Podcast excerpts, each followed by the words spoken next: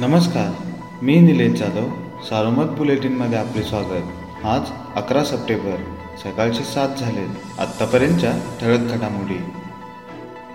नगर शहरासह जिल्ह्यात शुक्रवारी घरोघरी श्रींचे जल्लोषात आगमन झाले.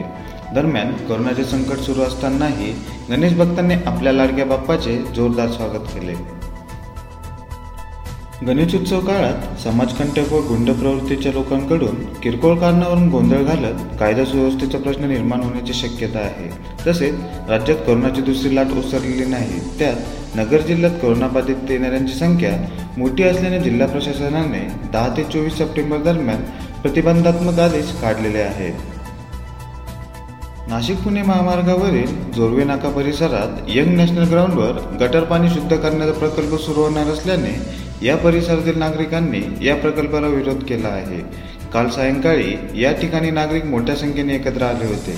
प्रकल्पाच्या निषेधार्थ त्यांनी घोषणाबाजी केल्याने काही वेळ तणावाचे वातावरण निर्माण झाले होते. जागा मुलांच्या खेळण्यासाठी असल्याने या जागेवर हा प्रकल्प सुरू करू नये अशी मागणी नागरिकांनी केली आहे. सध्या औरंगाबाद मनमाड अहमदनगर असे दोनशे पासष्ट किलोमीटरचे रेल्वेचे अंतर आहे.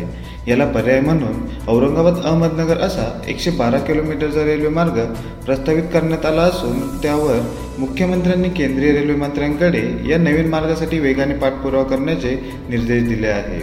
तसेच या मार्गासाठी राज्य सरकारकडून सर्व ते सहकार्य देण्यात येईल असे सांगितले. त्यामुळे नगर आणि औरंगाबाद जिल्ह्यातील प्रवाशांच्या अपेक्षा उंचाविल्या आहेत. नगर शहर व पारनेर परिसरात विविध गुन्ह्यांमधील दहा सहाय्यित आरोपींच्या दोन टोळ्यांवर महाराष्ट्र संघटित गुन्हेगारी कायद्यान्वये कारवाई करण्यात आली आहे. जिल्हा पोलीस अधीक्षक मनोज पाटील यांनी पाठवलेला प्रस्ताव नाशिक विभागाच्या पोलीस उपमहानिरीक्षकांकडून मंजूर करण्यात आले आहे. या होत्या ठळक घडामोडी सविस्तर बातम्यांसाठी वाचत राहा दैनिक सारोमत किंवा भेट द्या देशदूत डॉट कॉम या संकेतस्थळाला. नमस्कार.